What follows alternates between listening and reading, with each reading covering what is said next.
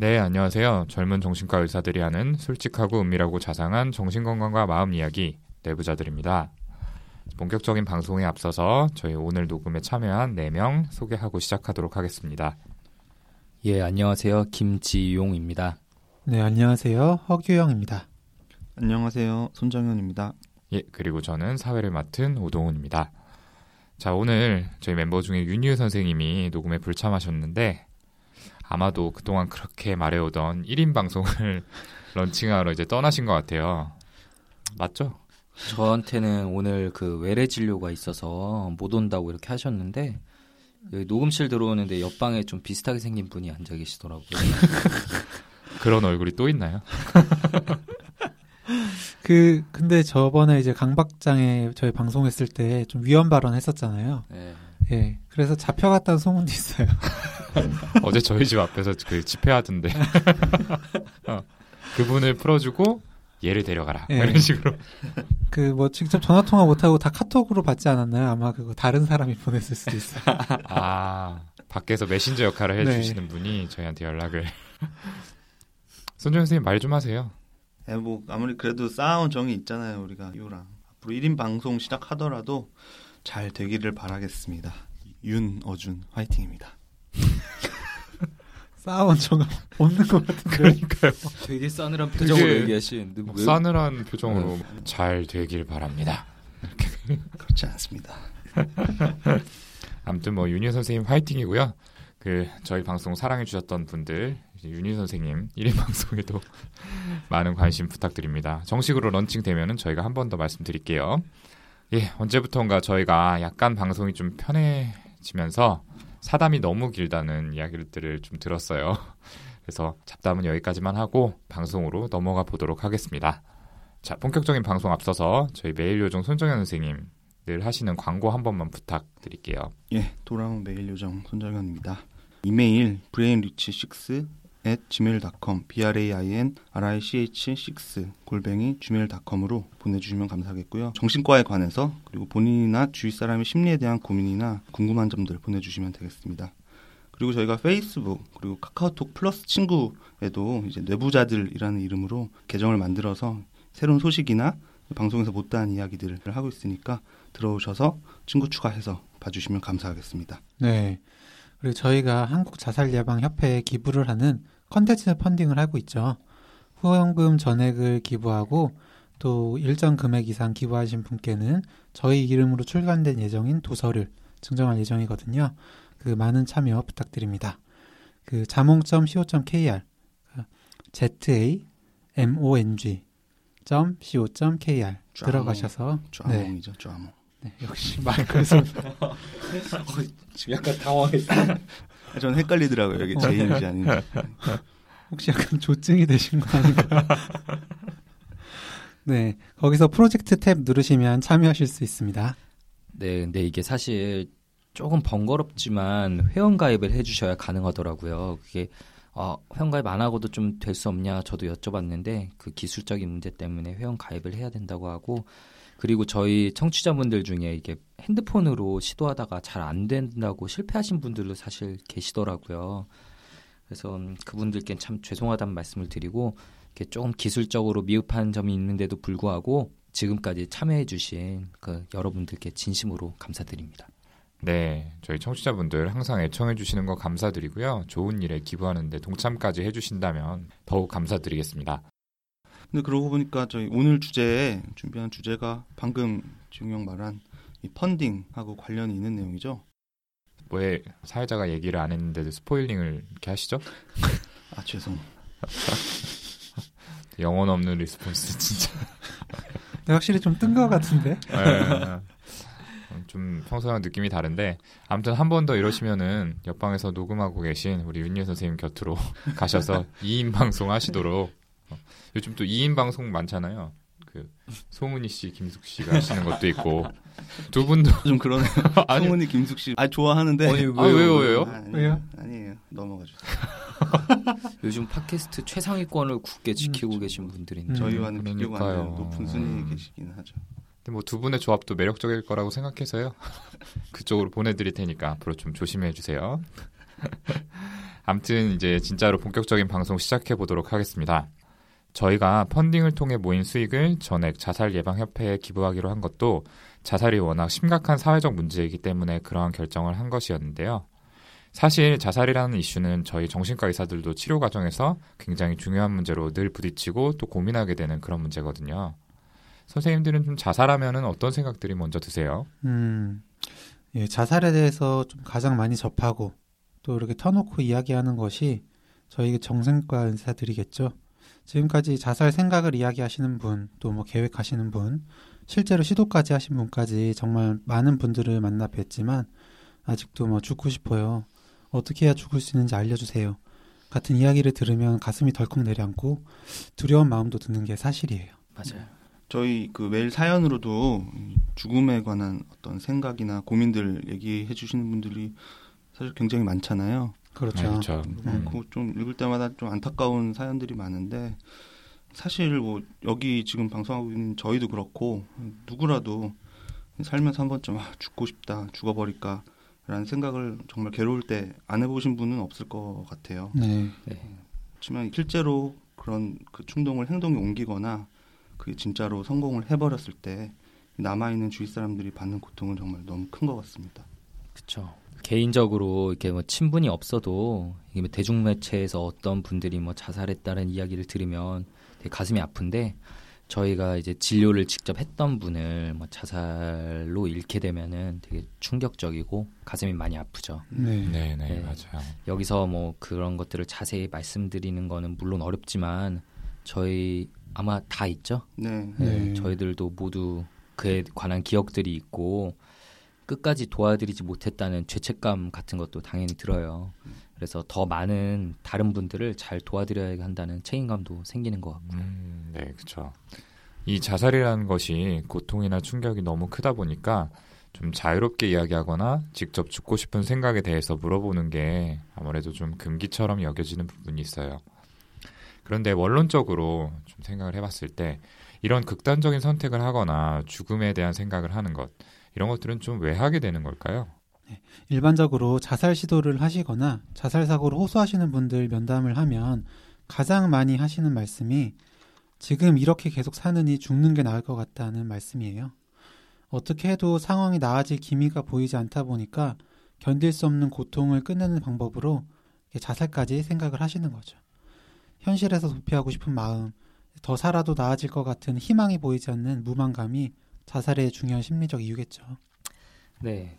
방금 규영이가 이제 심리적인 이유에 대해서 얘기하기를 해주었는데 자살을 생각하는 분들은 자살에 대한 환상 그리고 소망 같은 게 있다고 해요. 그 자신을 궁지에 몰리게 한 사람들에게 막 복수를 한다거나 아니면은 뭐 잘못을 저지른 스스로를 처벌하고자 하는 마음, 혹은 뭐 본인을 컨트롤하고 싶은 마음, 뭐 속죄하거나 희생을 하는 그런 마음. 또 다른 걸로는 이제 뭐 다시 태어나서 새로운 세상에서 살고 싶은 마음 같이 현실에서는 이루기 어려운 환상이나 소망 같은 것들을 좀 얘기하시는 경우들이 있어요. 네. 이런 분들 면담을 하다 보면 내가 살아 있어서 문제고 내가 없어져야지 주위 사람 전부가 다들 편해질 것 같아요. 이런 어떤 뭐 죄책감, 죄의식 그리고 속죄에 대한 마음을 표현하시는 분들 많이 봤어요. 사랑하는 사람을 잃거나 자기 자존감에 큰 상처를 받는다든지 그런 여러 가지 이유 때문에 현실에서 너무 큰 고통을 지속적으로 받다 보면 그런 소망 좋지 않지만 이 소망이라는 게 생기고 그래서 자살까지도 생각을 하게 되시는 것 같습니다. 네, 그리고 또 어떤 경우에는 이 죽은 사람과 하나가 되고 싶은 소망, 이 재결합에 대한 소망으로 자살을 선택하는 경우도 있죠. 네. 특히 배우자나 가족처럼 좀 중요한 사람이 죽고 난 일주기가 됐을 때 이런 소망으로 자살 시도를 하는 분들이 간혹 계세요. 이렇게 저희가 자살의 심리적인 이유에 대해서 간단히 이야기를 해봤는데 좀 더 전통적인 정신분석적 관점에서는 좀 자살을 어떻게 보는지에 대해서도 좀 얘기를 해볼까요?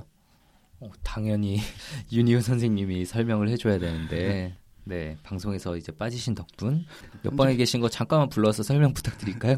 아무튼 없으니까 제가 좀 설명을 드리면은 일단은 당연히 프로이트의 설명을 드리지 않을 수가 없겠죠. 예전에 반복 강박을 저희가 설명드릴 때도 잠깐 언급했던 건데 타나토스라는 개념이 있어요. 그 인간은 자신에 대한 그 파괴적인 본능이 있고 그러니까 살고자 하는 그 본능 말고도 파괴적인 본능이 있고 그래서 자살에 대한 생각도 그냥 당연히 본능의 일종이다라는 게 이제 프로이드 얘기고요.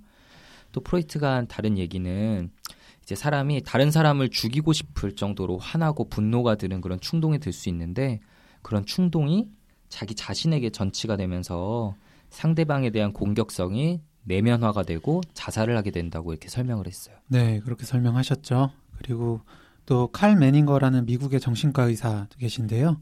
이분은 이제 프로이트 생각에 더해서 다른 누군가를 죽이고 싶은 소망이 이제 단지 자신에게 전치되는 것뿐만 아니라 복수의 의미도 있다고 했어요. 아까 복수에 대한 소망 잠깐 지용 형이 얘기했는데 칼 매닝거는 이 자살만이 부모에 대한 유일의 복수의 방법이다. 그렇게 생각해서 자살을 하게 된다. 이런 예를 들기도 했었죠. 네, 그리고 칼 구스타프 융이라고 하는 정신 분석학의 대가가 있는데 이분은 이미 생의 마지막 의미를 상실했다고 절실하게 느끼는 사람들이 정신적인 재생을 갈구하는 어떤 무의식적인 소원이 자살이라고 표현을 했어요. 현실에서 더 이상 희망이 없다고 완전하게 느껴버리게 될 때 선택하는 방법이 자살이라는 거죠. 네, 지금 이제 말씀해 주신 것들처럼 여러 가지 이론이 있는데 또 한편으로 드는 생각이 사실 정신분석적으로 원인이 뭐냐라는 걸 따지는 것보다 자살을 줄일 수 있는 치료 효과가 얼마나 있느냐 이거를 좀 더 중요하게 생각을 해야 될 것 같다는 생각이 드네요. 근데 한 연구에 따르면은 심한 자살 사고나 충동이 있는 우울증 환자들에서 이런 정신 분석이나 정신 치료만 시행한 경우에는 약 16% 정도에서 좋은 결과를 봤다고 하는데요.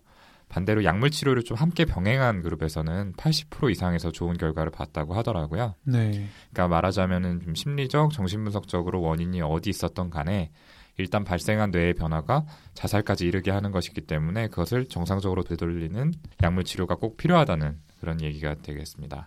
그러면 이런 뇌의 변화는 좀 어떤 것이 있는지 거기에 대해서도 얘기해 보면 좋을 것 같아요. 예, 뇌의 변화. 일단은 이런 자살 생각하는 분들한테 나약하다거나 아니면 뭐 그럴 생각할 시간이 어딨냐 바쁘게 살면 그런 생각할 시간도 없다 이런 말을 하기도 하는데 이건 진짜 의지의 문제라거나 본인이 조절하기 어려운 그런 거거든요. 이렇게 이제 자살을 생각하는 분들한테 발견되는 실제 질환의 증거들이 있어요. 저희가 매번 이야기하는 세로토닌이 여기서도 나오는데 이제 자살하신 분들의 뇌에 있는 척수액을 조사해 본 결과 그 세로토닌 대사체가 일반 이제 다른 사람들에 비해서 낮게 측정이 됐죠. 예, 조금 어려운 얘기긴 한데 이 세로토닌의 합성에 관여하는 생체 효소인 트립토판 hydroxylase라는 게 세 가지 타입 UU, UL, LL 세 가지 타입의 유전형이 있거든요. 이게 혈액형처럼 누구나 갖고 있는 건데 지금 앉아 있는 저희도 이 세 가지 중에 한 가지 유전형을 갖고 있을 거고요. 음. 그런데 이 중에서 이 L 유전자를 가지는 사람들 그러니까 UU 말고 UL, LL 타입의 사람들한테서 자살 시도 위험성이 더 증가해 있다는 게 발견되었습니다. 네. 그리고 또 세로토닌 외에 노어에피네프린이라는 물질과도 연관성이 밝혀졌는데요.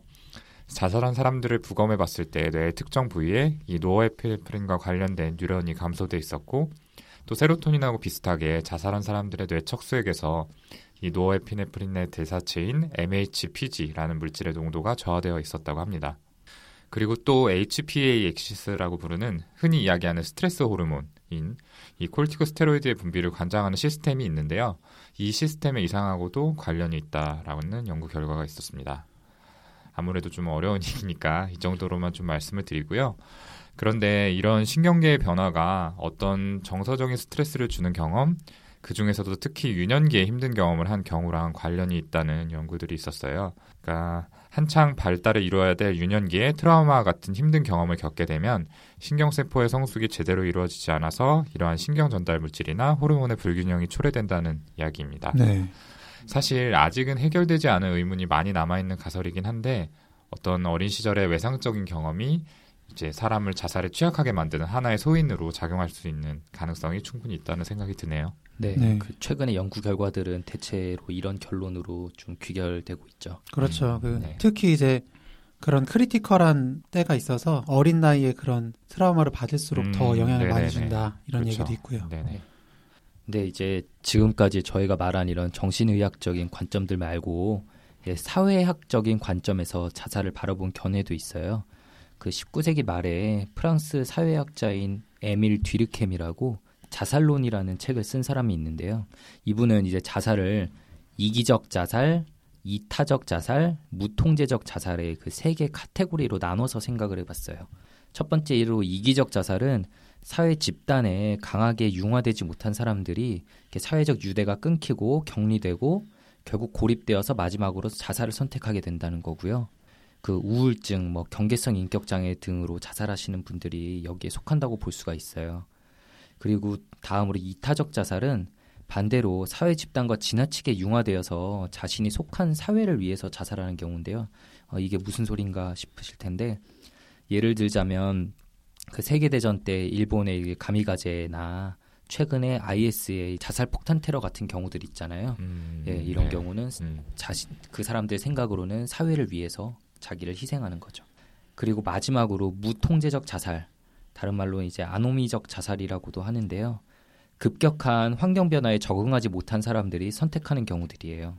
뭐 예를 들어서 갑자기 직장에서 해고된다거나 이혼을 당한다거나 시험을 망치고 뭐 자신의 비리가 적발되고 막 이런 상황에 급작스럽게 자살을 하는 케이스들이 있잖아요. 그런 것들이 여기 속하고요. 그래서 뒤르케미 하는 말은 자살이 그 단순히 그 개인의 문제가 아니라 사회가 구성원들을 좀 더 끈끈하게 연결해주고 바람직한 삶의 목표들을 제시해줄 수 있다면은 자살을 예방할 수 있다는 좀 얘기를 했어요. 네. 조금 부연 설명을 하자면 이 뒤르캠은 자살을 개인 차원의 문제가 아니라 사회적 현상으로 본 첫 번째 연구자였습니다. 방금 지용 형이 말한 것처럼 자살을 개인적 원인이나 어떤 비사회적인 원인, 예를 들어서 뭐 나이나 성별, 정신질환의 유무 이런 것들을 설명하는 게 옳지 않고 사회학적으로 설명해야 된다고 주장을 했어요. 그 뒤르캠이 가장 강조했던 건 아노미적 자살인데요. 그 무통제적 자살이죠. 앞서 말한 해고나 이혼 같이 개인이 직면하는 스트레스 상황의 기저에는 급격한 사회의 변동이 자리하고 있다는 겁니다. 이를테면 갑자기 찾아온 불경기로 회사를 그만두게 되고 경제 사정이 안 좋아지니까 부부 간의 싸움이 잦아지고 결국에 이혼을 하게 되는 식으로 영향을 미친다는 거죠. 그래서 근본적으로는 사회의 변화에 따라 발생하는 어떤 아노미라는 심리적 상태가 자살을 야기시킨다는 이론인데요. 결국에 뒤르캠이 이야기하고 싶었던 건 사회가 개인에게 영향을 미쳐서 자살이라는 행위가 일어난다는 거. 이 정도로 좀 기억을 해두시면 좋을 것 같습니다. 지금까지 자살을 왜 하게 되는지에 대한 이론들에 대해서 좀 얘기를 해봤는데, 근데 역시 자살하고 정신과 질환들과의 관계는 뗄래야 뗄 수가 없겠죠. 자살하는 분들의 90% 이상이 하나 이상의 주요 정신과 질환을 가지고 있었다는 연구 결과가 있거든요.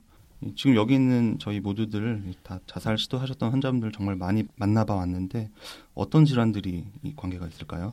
네, 아무래도 우울증이 가장 대표적이겠죠. 그 자살에 대한 반복적인 생각이 진단 기준에 들어갈 정도로 우울증 환자분들 중에 죽고 싶은 생각을 표현하시는 분들이 정말 많으세요. 저희가 정비소 시간에 이미 우울증에 대해서 다루긴 했는데 우울증에 빠지면 세상에 대해 그리고 자신에 대해서 부정적인 생각이 들거든요. 그리고 그 생각이 자꾸 반복해서 떠올라서 더 괴로워요.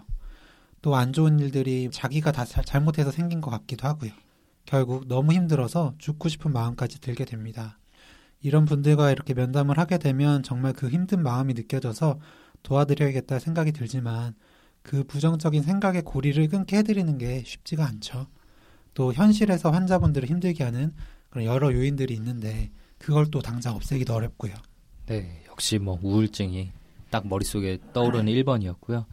그 주요 우울증 외에 다른 기분 장애들도 그 자살의 위험성을 높여요.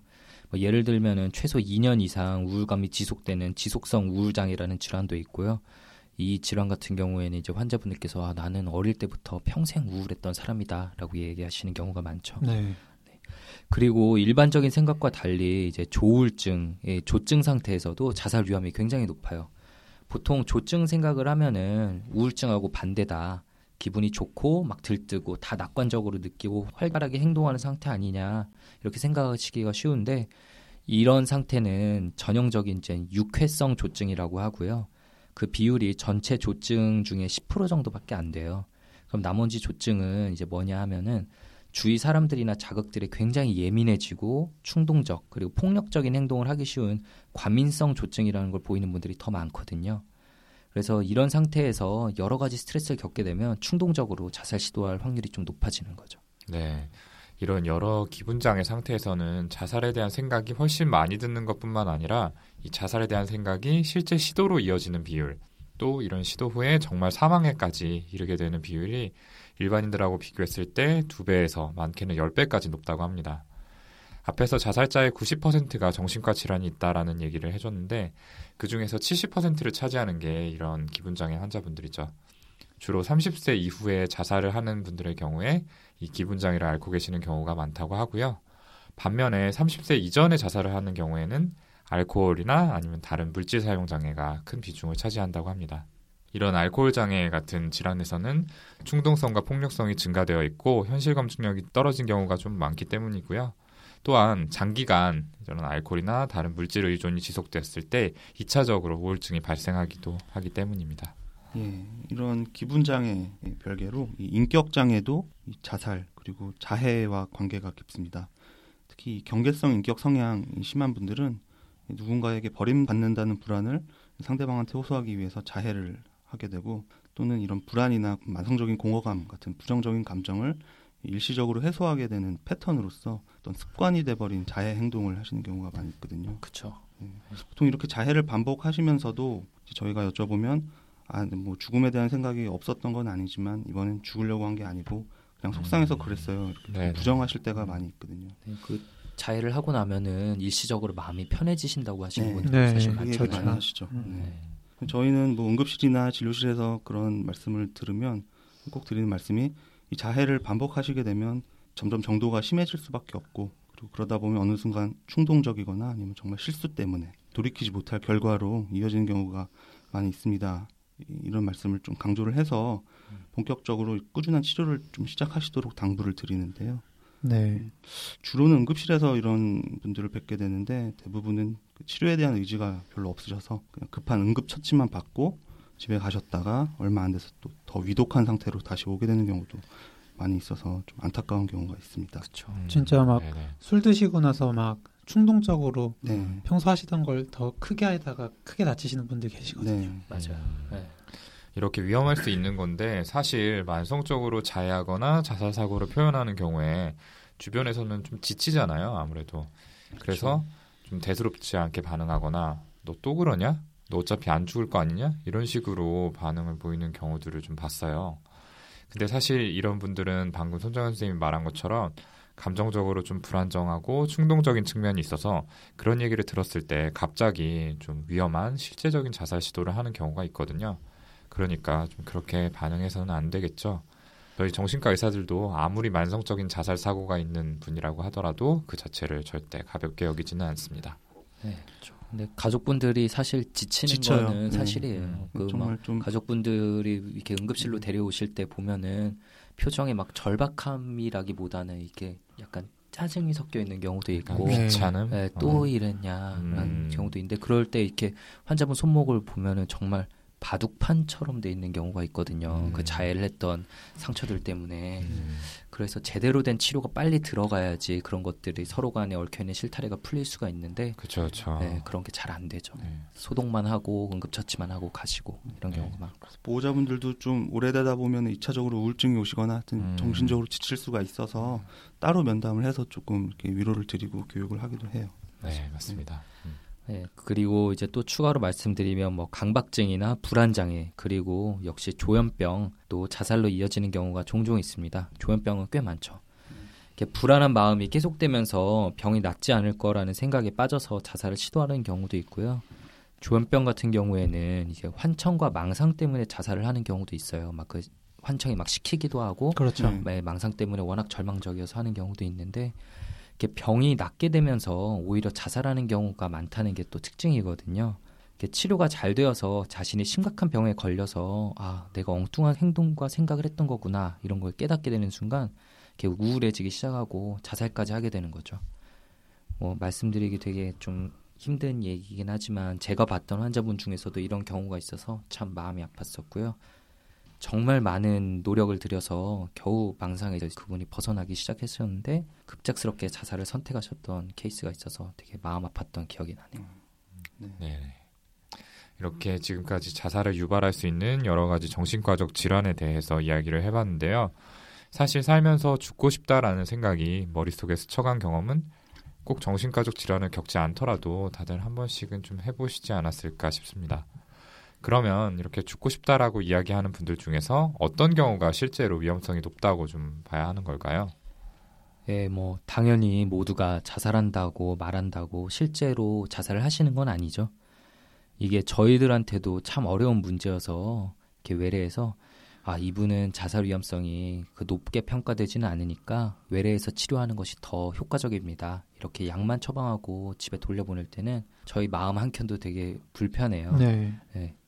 특히 좀 마음에 걸린 환자가 있을 경우에는 퇴근 후 집에 가서도 계속 떠오르고 이렇게 마음이 편치가 않죠. 아, 아, 그냥 이번 시킬 걸 그랬나 좀 불안한데 막 이런 음, 생각이 맞아요. 들고요. 네. 맞아요. 그 자살 위험성 평가하는 것 자체가 정말 어려운 것 같아요. 네. 그 여러 가지 요인들 때문에 이 정신과 질환을 앓는 분들이 자살에 대한 생각을 갖는 경우도 일반인에 비해서 많고 실제로 시도를 하시는 경우도 훨씬 높다는 얘기를 앞에서 했는데 근데 뭐 어떤 이유로든 어떤 사람이 이 자살에 대한 생각을 갖고 있을 때 이게 실제 자살의 시도로 이어지게 하는 요인, 그러니까 홧김에 저질러 버리게 만드는 거는 이 높은 충동성과 공격성이 큰 영향을 미칩니다. 앞에서 과민성 조증이나 술에 취한 상태에서 자살 시도를 하는 경우가 많다고 말씀드렸던 게 사실 이 점 때문인데 사실 이런 흥분성 조증이나 우울증 그리고 조현병의 회복기에 자살률이 높은 것도 어떤 측면에서는 이것과 관련이 됩니다. 이 우울증의 한 가운데 심한 상태에 있어서 손가락 하나 까딱할 기운조차 없는 힘든 상태에서는 이 생각이 있어도 행동으로 옮기시지를 못하는데 치료를 받고 조금 증상이 나아져서 어느 정도 에너지를 되찾고 나면은 오히려 전부터 생각해왔던 자살에 대한 생각들 그리고 계획을 충동적으로 실행해 버릴 수가 있는 거고요. 치료를 받고 그래서 기분이 회복되기 시작한 이런 환자분들 그리고 그 보호자분들한테 저희가 외래나 이 병동에서 늘 당부를 드리고 있는 내용입니다. 앞으로가 오히려 더 위험할 수도 있고 더 가능성이 높으니까 잘 관찰해 주시고 필요하면 즉시 저희한테 도움을 청하시라고요. 네. 그 우울증의 경우에 질병 초기랑 그리고 나중에 회복기가 자살의 위험성이 높은 시기다. 이게 좀 매우 중요한 좀 포인트죠. 그리고 항우울제를 복용하면 자살률이 높아지는 게 진짜냐 이렇게 많이들 좀 궁금해 하시거든요. 이것도 회복기에 자살의 위험성이 높은 이런 현상 때문인데요. 전체적으로 봤을 때 항우울제가 우울 증상을 줄여서 자살 위험도 낮추는 거는 당연합니다. 근데 이제 치료로 증상이 회복되는 과정에서 항우울제가 이제 기운을 북돋아주는 효과가 있잖아요.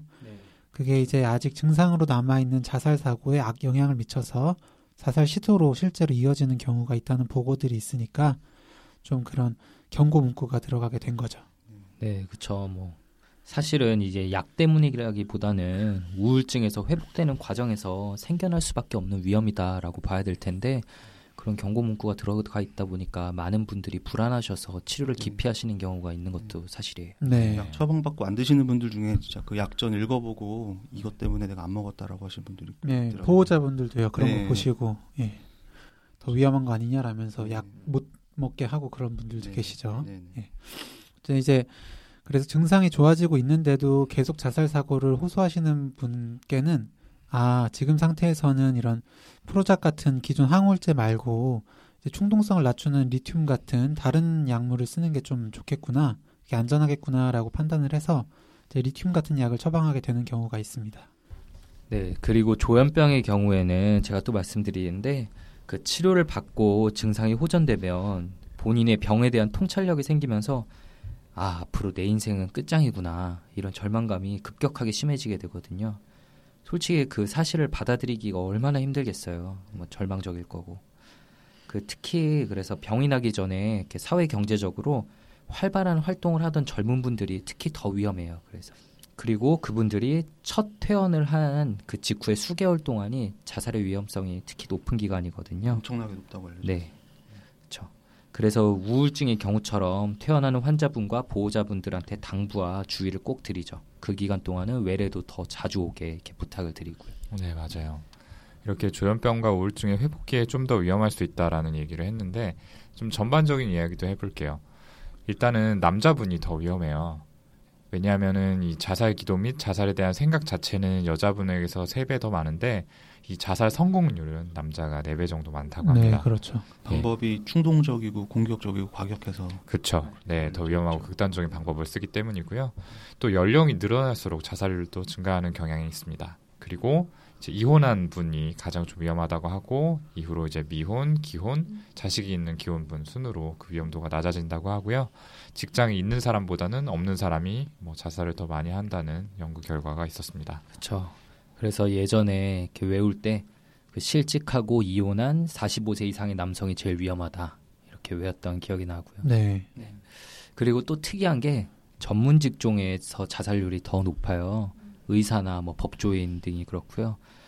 특히 그 중에서도 정신과 의사의 자살률이 가장 높다고 자그마치 교과서에 나와 있죠. 그렇더라고요. 이혼율도 정신과 맞아. 의사가 제일 높았던 것 같은데. 네. 깜짝 놀랐는데 네. 불행의 아이콘 같은. 그래서 저희 다들 좀 서로 잘 챙기죠. 맨날 네. 뭐라고 욕만 하지 말고. 네. 저 비난 좀 그만해 주시고요. 그리고 또 중요한 게 그 이 사람이 진짜 자살 위험이 높은가를 판단하는 데 있어서 가장 높은 예측 인자는 역시 이전에 자살 시도를 실제로 했던 과거력이 있냐입니다. 특히 첫 자살 시도를 한 이후에 3개월 이내가 다시 시도를 할 수 있는 제일 위험한 시기라고 되어 있습니다. 네, 지금까지 이렇게 자살을 유발할 수 있는 정신과 질환들, 그리고 어떤 경우에 실제적으로 좀 위험할 수 있는지에 대해서 이야기를 해봤는데요. 아무래도 좀 내용이 많았던 것 같아요. 그래서 잠깐 쉬고 2부에서는 이 자살 문제가 우리나라에서 얼마나 심각한 수준인지, 그리고 정신과에서는 자살 생각을 가진 분들에게 어떤 치료를 하는지 등에 대해서 좀 이야기를 나눠보도록 하겠습니다. 계속해서 들어주세요.